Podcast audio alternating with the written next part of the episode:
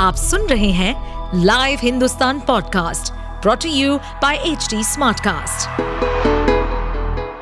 नमस्कार, ये रही आज की सबसे बड़ी खबरें।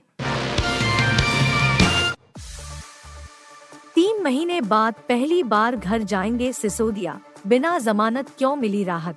आम आदमी पार्टी, आप। के दूसरे सबसे बड़े नेता और पूर्व उप मुख्यमंत्री मनीष सिसोदिया को दिल्ली हाई कोर्ट से अंतरिम राहत मिली है। शराब घोटाले में आरोपी बनाए गए मनीष सिसोदिया को बीमार पत्नी से मिलने के लिए घर जाने की इजाज़त मिली है। तिहाड़ जेल में बंद सिसोदिया 3 जून को सुबह 10 बजे से शाम 5 बजे तक घर पर रहकर पत्नी और परिवार के साथ मुलाकात कर पाएँगे। हालाँकि इस दौरान वह कस्टडी में ही रहेंगे। मनीष सिसोदिया की अंतरिम जमानत याचिका पर सुनवाई करते हुए दिल्ली हाई कोर्ट ने शनिवार तक सिसोदिया की पत्नी की मेडिकल रिकॉर्ड भी मांगा है। अपने मंत्रालय की मीटिंग में नहीं पहुँचे तेज प्रताप, राह तकते रहे नीतीश। बिहार के पर्यावरण, वन और जलवायु परिवर्तन मंत्री तेज प्रताप यादव अपने विभाग की मुख्यमंत्री नीतीश कुमार के स्तर पर ली गई समीक्षा बैठक से गायब रहे। नीतीश सभी मंत्रालयों के कामकाज की नियमित रूप से समीक्षा करते हैं और शुक्रवार को पर्यावरण मंत्रालय के काम के रिव्यू की बारी थी, लेकिन पटना में रहने के बाद भी तेज प्रताप यादव मीटिंग में नहीं पहुँचे। आरजेडी से जुड़े सूत्रों ने तेज प्रताप के ना जाने पर कहा कि सीएम के स्तर पर आयोजित समीक्षा बैठकों में विभागीय मंत्री का रहना अनिवार्य नहीं है गुरुवार को मुख्यमंत्री ने पर्यटन विभाग के काम की समीक्षा की थी, जिसमें राज्य के पर्यटन मंत्री व डिप्टी सीएम तेजस्वी यादव शामिल रहे थे। मायावती को अच्छी लगी यूएस में कही राहुल की बात, कहा कड़वा सच बोल गए। कांग्रेस नेता राहुल गांधी ने अमेरिका में कहा था कि देश में मुस्लिमों और दलितों की स्थिति बेहद खराब है। उनकी इस टिप्पणी से बसपा सुप्रीमो मायावती ने सहमति जताई है। और कहा कि यह तो कड़वा सच ही है। मायावती ने ट्वीट कर कहा, कांग्रेस के पूर्व अध्यक्ष द्वारा अमेरिकी दौरे में भारत के करोड़ों दलितों व मुस्लिम समाज की दयनीय दशा के बारे में दिया गया बयान कड़वी सच्चाई है। इसके साथ ही मायावती ने कहा कि इसके लिए दोषी तो केंद्र की सरकारें ही रही हैं।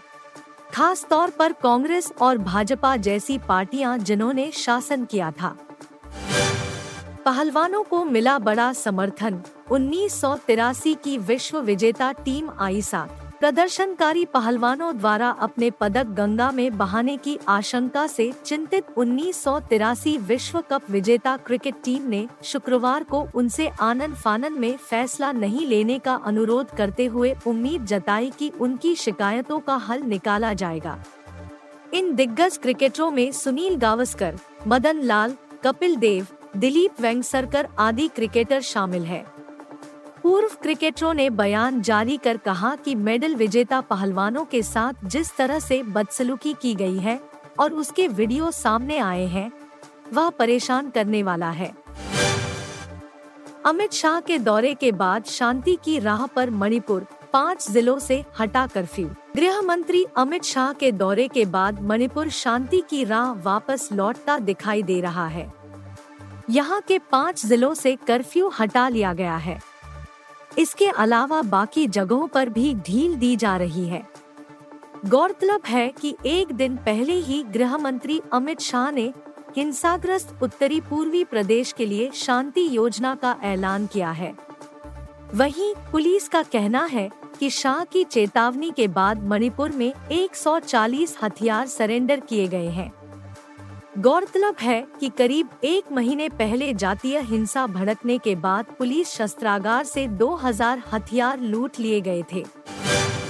आप सुन रहे थे हिंदुस्तान का डेली न्यूज़ रैप, जो एच टी स्मार्ट कास्ट की एक बीटा संस्करण का हिस्सा है।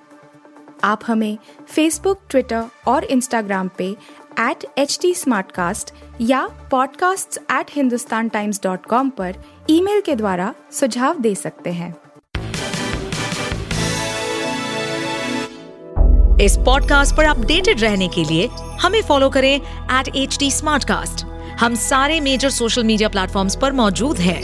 और और ऐसे पॉडकास्ट सुनने के लिए log on to W W W dot H D Smartcast dot com